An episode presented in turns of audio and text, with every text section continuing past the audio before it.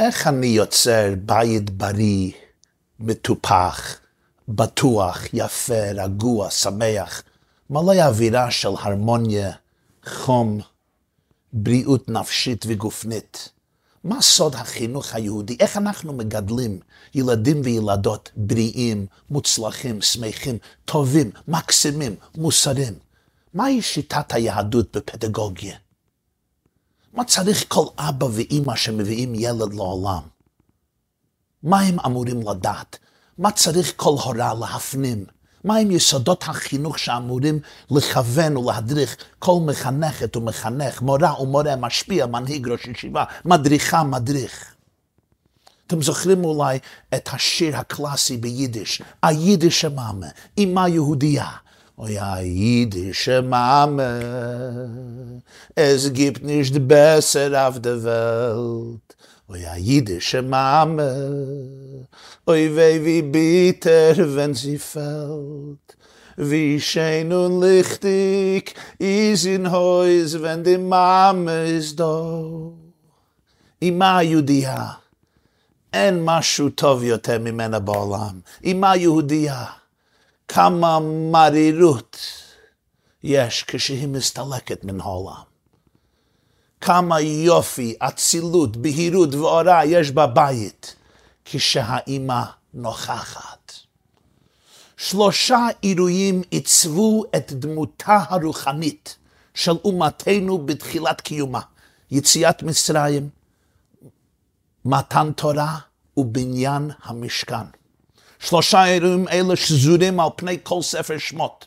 פרשת שמות וערה בו בשלח מספרים על גלות וגאולת מצרים. פרשיות יתרו ומשפטים מספרים לנו על מעמד הר סיני, על מתן תורה. פרשיות תרומה, תצווה כי תישא ויקהל פקודי, בניין המשכן. וראה זה פלא, בכל השלושת האירועים האלה השליחות והתפקיד של הנשים הייתה לא רק חשובה כמו הגברים, אלא היא באה בראש או בראשונה. התפקיד של הנשים הייתה התשתית, שהייתה כמו היסוד לכל האירועים המרכזיים האלה שעיצבו את תפקידנו, שליחותנו עלי אדמות. נתחיל בסיפור יציאת מצרים.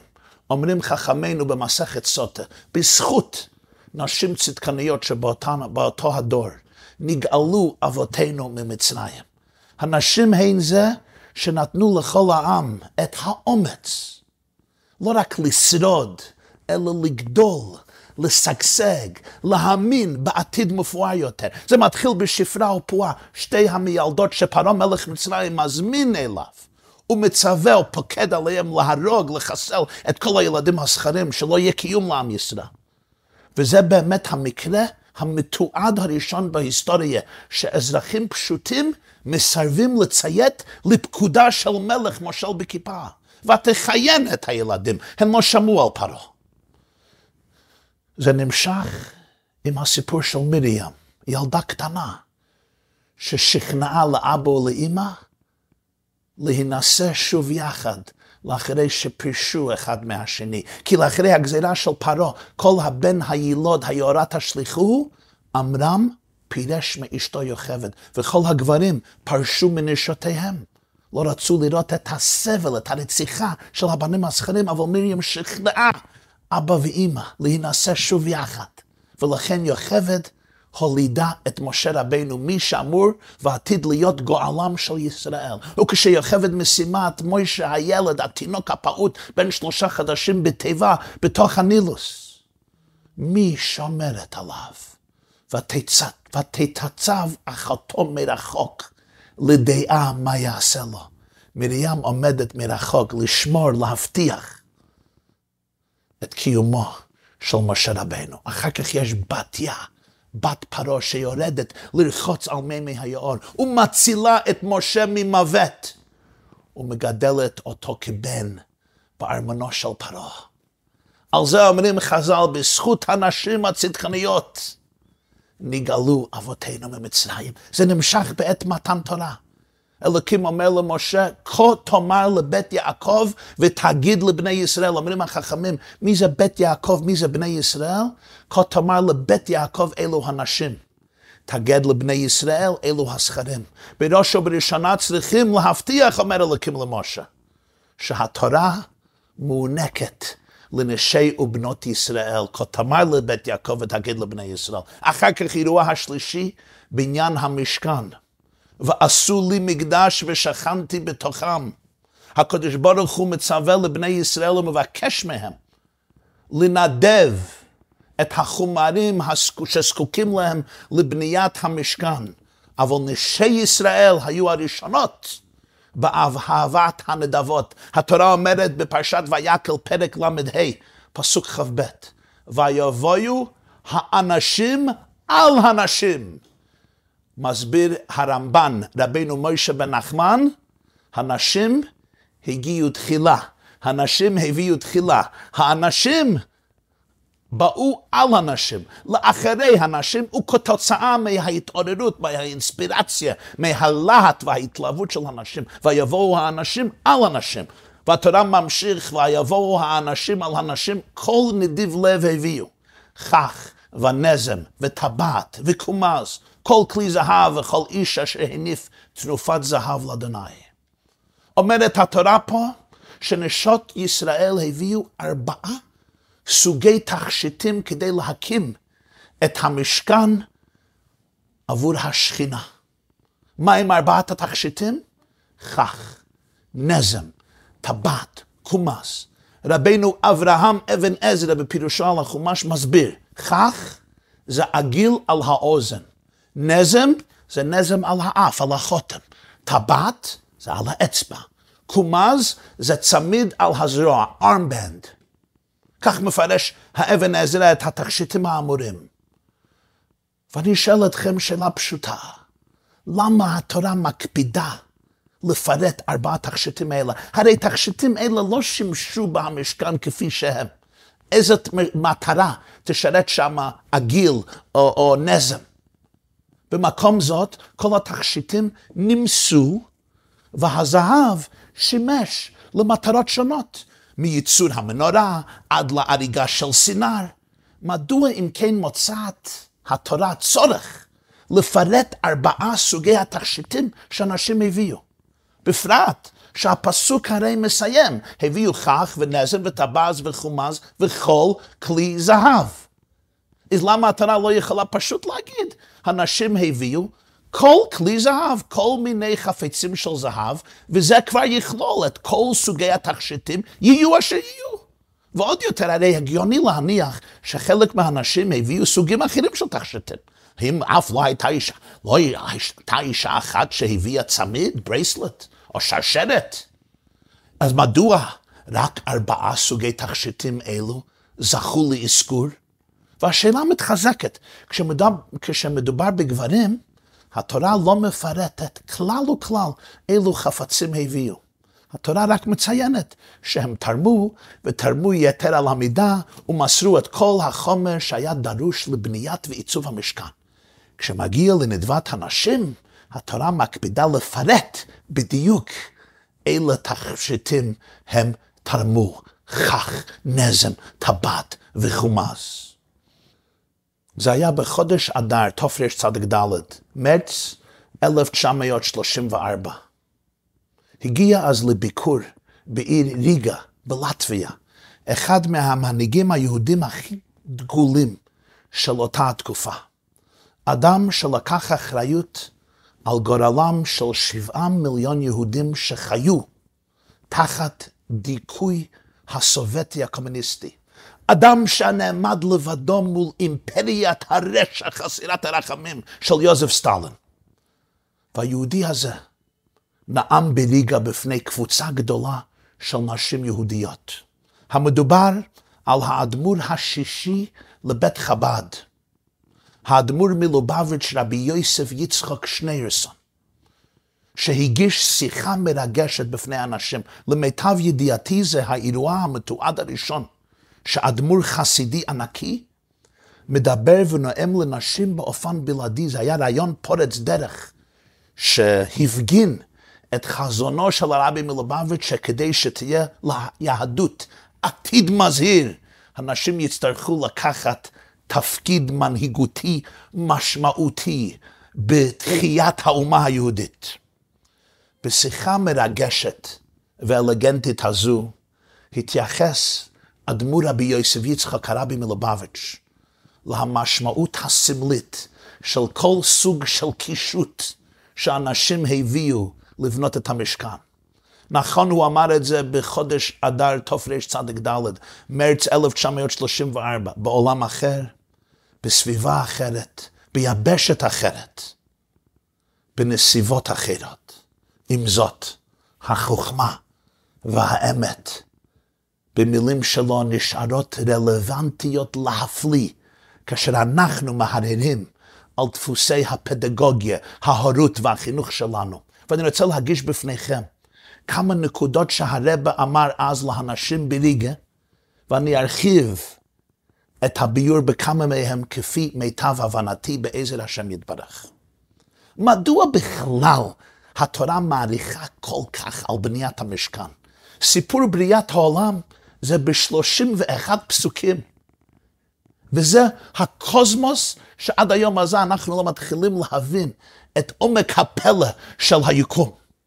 בניית המשכן, שלא היה מבנה כל כך גדול, משכן שטלטלו ממקום למקום, התורה מקדישה לכך פרשת תרומה, תצווה כי תישא ויקהל פקודי. אחת הסיבות היא כי המשכן הוא אב טיפוס למה שכל משפחה מסוגלת ליצור בתוך ביתה.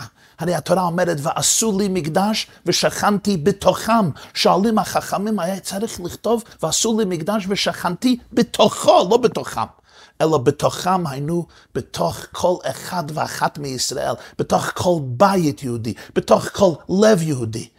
כשם שהמשכן ובית המקדש שימשו משכן להשכינה, כך יש לנו היכולת להפוך את בתינו וליבותינו למקום, לדירה, ששם תשרור אהבה, חסד, קדושה, אלוקות, הוד, טוב, שלווה.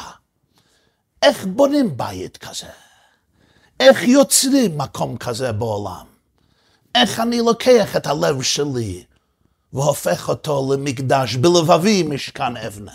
איך אני לוקח את הסלון ואת המטבח ואת חדר הבתים ואת חדר המיטות וחדר האורחים בבית שלי והופך אותו למשכן? אומרת התורה, ויבואו האנשים על הנשים. כל נדיב לב הביאו חך ונזם וטבעת וחומז, כל כלי זהב. הדבר הראשון שאנחנו צריכים לזכור כשמגיע להתפקיד והשליחות ההיסטורית לבנות משכן לקדוש ברוך הוא, אז הנשים לא רק ממלאות תפקיד חשוב, אלא ויבואו האנשים על הנשים. הן, המנהיג, הן המנהיגות, הן אלה שמורות את הדרך. כי אישה מרגישה קשר אורגני עם ביתה. היא דואגת לארגונו, ליופיו, לסידורו, לניקיון שלו, בצורה מעמיקה במיוחד. זה הקן שלה, האנרגיה שלה תבואה באווירה של הבית. כל גבר, כל בעל חייב לכבד, להכיר, להכיר מה שאישה עושה לדירה. היא לוקחת דירה ומהפכת אותו מדירה פיזית לבית. She takes a house and she turns it into a home. לכן אומרים חז"ל במסכת יומא, ביתו זו אשתו, וכיפר בעדו ועד ביתו, ביתו זו אשתו. גמרא אומרת במסכת שבת, קי"ח, אמר רבי יוסי, מימיי לא קראתי לאשתי אשתי, אלא לאשתי ביתי. הכוונה שלו הייתה, כשהוא הסתכל על אשתו, הוא לא רק ראה שהיא בן אדם אינדיבידואלי, כמובן גם זה, אבל הוא הבין שהאישה שלו זה יסוד כל הבית. ביתו זו אשתו, היא זה שמהווה, היא עקרת הבית, כך קוראים חז"ל לאישה בישראל. היא עיקרו של בית, היא הבסיס, היסוד, הרוחני, האסתטי, המוסרי של הבית. ולכן הוא העריך כל כך את אשתו. הוא הבין שזה לא רק שיש שני בני אדם שדרים בבית אחד. יש איש ויש אישה, וצריכים ודאי שיש שלום בית, שיחיו יחד בהרמוניה ודאי. אבל הוא אומר משהו עמוק יותר. הוא הבין את הערך האינסופי של האישה, כי היא בעצם, היא היא הבית, היא זה שיוצרת מה שיש הבית, האנרגיה, ההרמוניה, העומק, הרוחניות, ההיסטוריה שמוברת מדור לדור בבתים יהודים, זה ביתו זה אשתו. על זה אומרת התורה, האישה מביאה לבנות את ביתה ארבעה תכשיטים ייחודיים. חך, נזם, טבעת וחומז. למה התורה מפרט את התכשיטים האלה? כי בהם תמונים ארבעת עמודי הטבח של כל חינוך. השליחות של כל אם ואב, של כל מורה ומורה, מחנכת, מדריכה, מחנך ומדריך. הדבר הראשון שאנחנו זקוקים, שאנחנו רוצים לבנות בית, לחנך את הילדים והילדות שלנו, ליצור מקום בתוך ליבותינו ובתינו ועולמנו, שתשמש משכן לאלוקים לקדוש ברוך הוא. הדבר הראשון שאני זקוק לו זה כך. התכשיט הראשון הדרוש בחינוך והורות הוא העגיל על האוזן. זה מסמל את הצורך להשתמש באזניים שלנו, להקשיב. הקשבה זה דבר הראשון. הקשיבו היטב לילדים שלכם. האזינו השמיים ואדברה ותשמע הארץ אמרי פי. תלמדו מהם, תלמדו מהשמיים והארץ. האזינו טוב כשהילדים שלכם מדברים, משוחחים, בוכים, שרים, מנגנים. אם אנחנו נקשיב, נשמע אמיתות עמוקות העולות מפיהם ומלבבם. תקשיבו גם כשמדברים אחד עם השני, עם אחיהם, עם חבריהם, עם אחיותיהם. אז נוכל ללמוד על מצב הנפש והלב של הילדים שלנו. הקשבה. כל ילד וילדה מוכרחים להרגיש שאנחנו, הורים, מחנכים, מחנכות, מבינים אותם. Children need to feel that they are understood. אנחנו מזדהים איתם, מבינים אותם, מבינים לרוחם. אם הילד שלי בוכה, אסור לי להגיד לו, אל תבכה, אתה בחור גדול, אתה מבוגר, איזה רגש של שטות, מה, אתה בייבי? אל תהיה ככה, לא מתאים לך לבכות, זה, זה לא ככה, אל, אתה לא צריך להרגיש רע ממה שקרה. אבל יש פה בעיה. הילד שלי יכול להתחיל לא ליתן אימון ברגשים שלו. אני הרי מבטל אותם, אני רוצה שהוא יקבור אותם, שהוא ידכא אותם. אולי אני אלמד אותו או אותה לפחד מההרגשים והחוויות שלהם. אולי הם יפחדו מלגלות אותם, כי כשהם גילו אותם, אליי מה אני עשיתי, אני אמרתי להם, לא, זה לא מתאים, מה אתה בייבי, זה לא מתאים בשבילך. אולי אני גם בתת מודע מלמד אותם להרגיש אשמים עם הרגשים שלהם, שהרי תראה מה הייתה התגובה של עם, אבא ואמא, ואז הם לומדים שהם לא יכולים לקבל את עצמם. ילדים וילדות מוכרחים שאנחנו נקשיב להם, שנלמד להם שהם לא צריכים לפחוד ממה שעובר בתוך הלב שלהם. הם לא צריכים לפחד מהחוויות, מהסנסציות, מההרגשים של הגוף, של המוח, של הלב שלהם. ואז הם יכולים להשלים עם עצמם, לקבל את עצמם בכל המורכביות שלהם, לא לפחד ממהותם וממידות, וממידות, וממידותיהם. ויתר על כן, כשאנחנו מקשיבים לילדים שלנו, לתלמידים שלנו, איך שהם משוחחים זה עם זה ומשוחחים אלינו, אנחנו גם לומדים הרבה על עצמנו.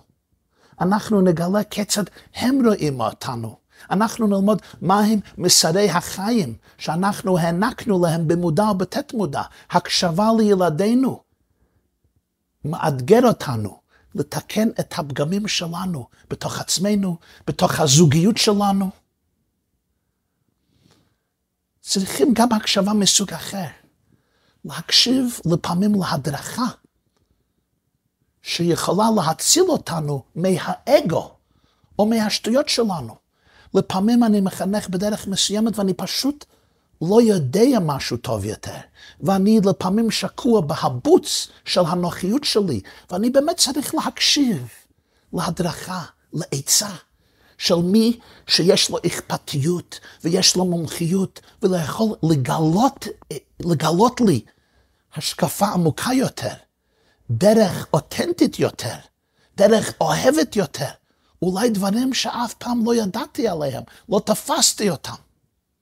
אני צריך גם את האוזן להקשיב, שמע ישראל, האזינו, הסכתו שמע ישראל, לשמוע היטב את דברי התורה הקדושה, ודברי ענקי הרוח גדולי ישראל האמיתים בכל הדורות, שלימדו אותנו כיצד לחנך את הילדים שלנו, כיצד להנהל בית יהודי. התכשיט הראשון בבניית משכן זה להקשיב.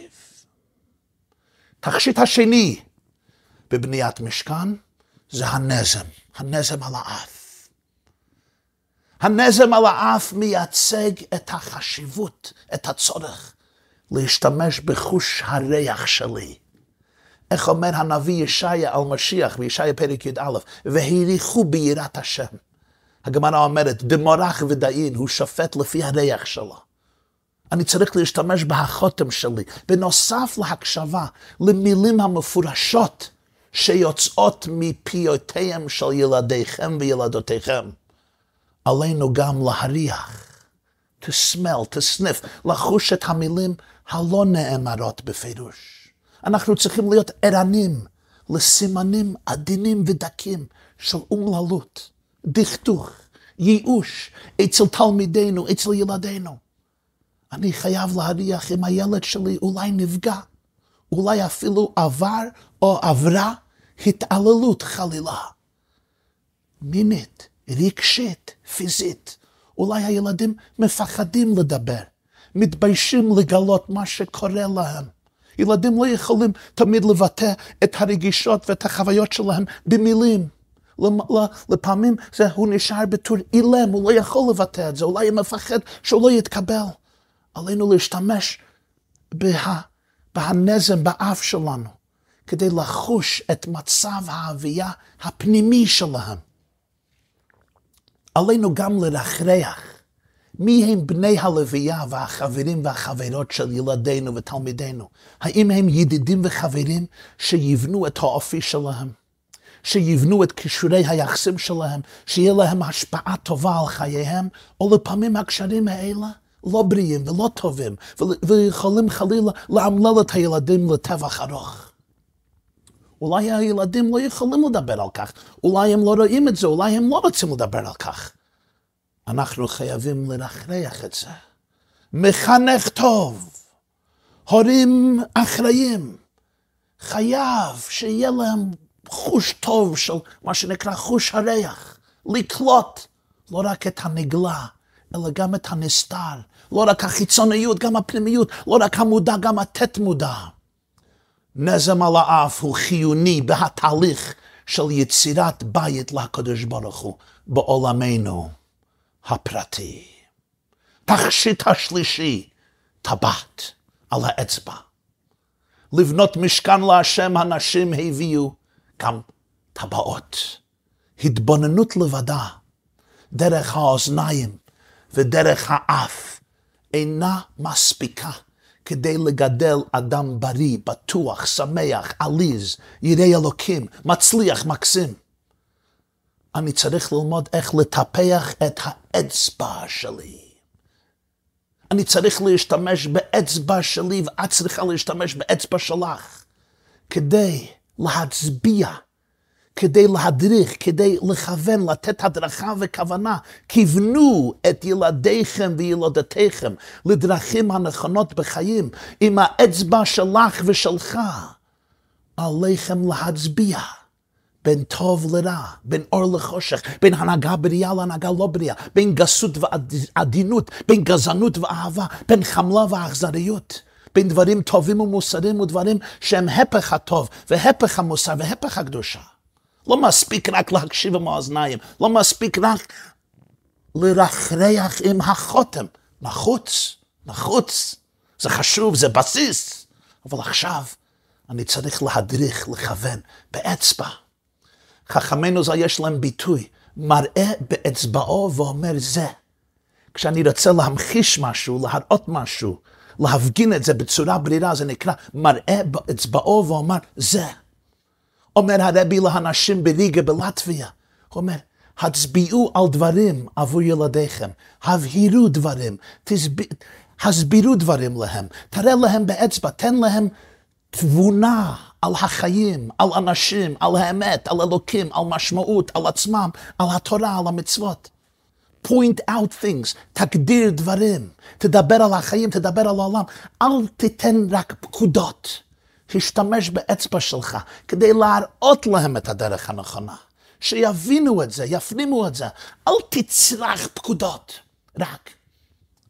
תראה באצבע, תראה את זה להם, שזה באמת יהיה חלק מחייהם.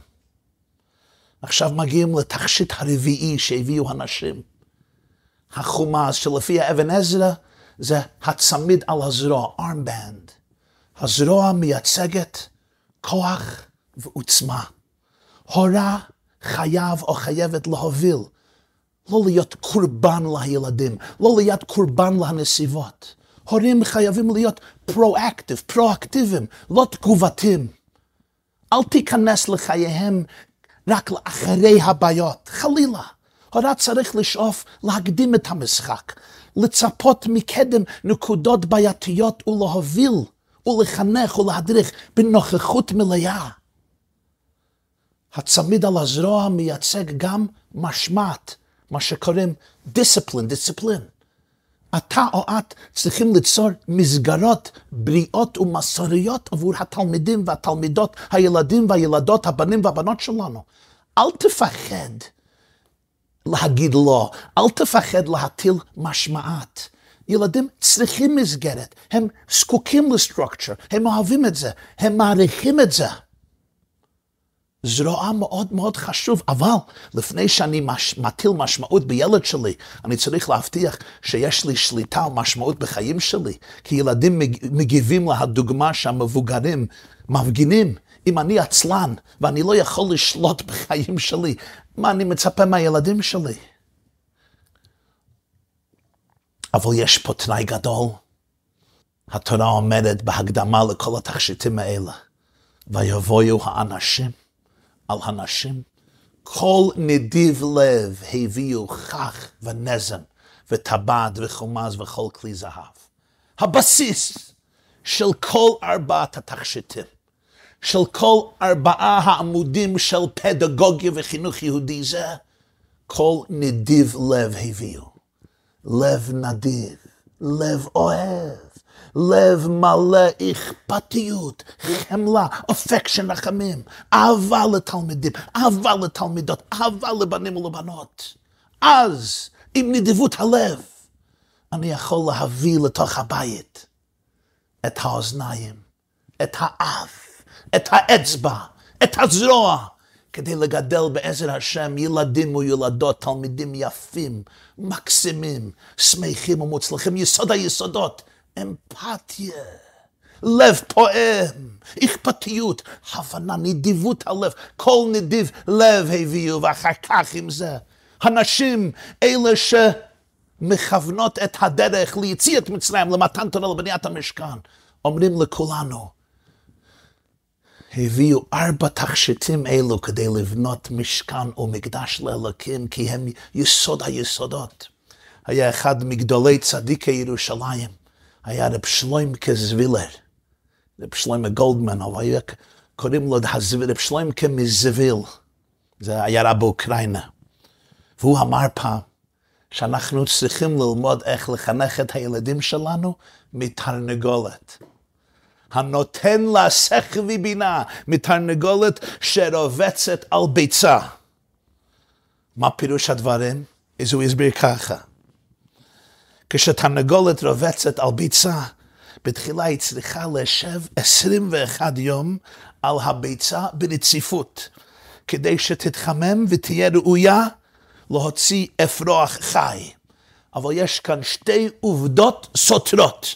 מצד אחד, היא צריכה לשבת על הביצה, לחסותה מכל צדדה שלא תתקרר, כי אם ייכנס בה בתוך הביצה מעט קרירות, לא תצליח הביצה, והאפרוח תמות בתוך הביצה.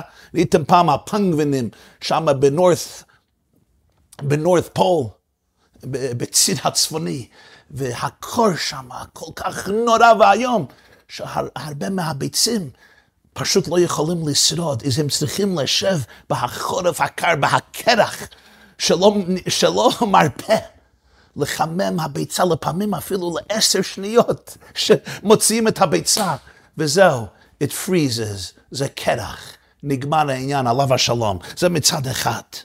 מצד שני, התרנגולת זקוקה לזהירות יתרה, שלא תלחץ יותר מדי, כי אם היא כן תלחץ יותר מדי, מה קורה? הביצה נשברת, והפרח הולך לאיבוד. וזוהי אומנות מיוחדת במינה, האיזון הזה, לשב על הביצה כל הזמן, אבל בלי יותר מדי לחץ. והבורא חנן את התרנגולת בבינה, הנותן לה שכבי בינה, כי כל תרנגולת יודע באינסטינקטים שלה, בגנים שלה, את המידה והאיזון המדויק. אותו דבר צריכים אנחנו בחינוך, הנותן לשכל ובינה, להבחין בין יום ובין לילה, בין חינוך שמבטא את האור, ונותן לילד והילדה להגשים את עצמם במידה הכי בהירה ובמידה הכי מוצלחת, וחינוך שיוצא רחמנא ליצלן חושך וספקות ומבוכות ואתגרים ואי בהירות. וזה איזון מאוד מאוד חזק.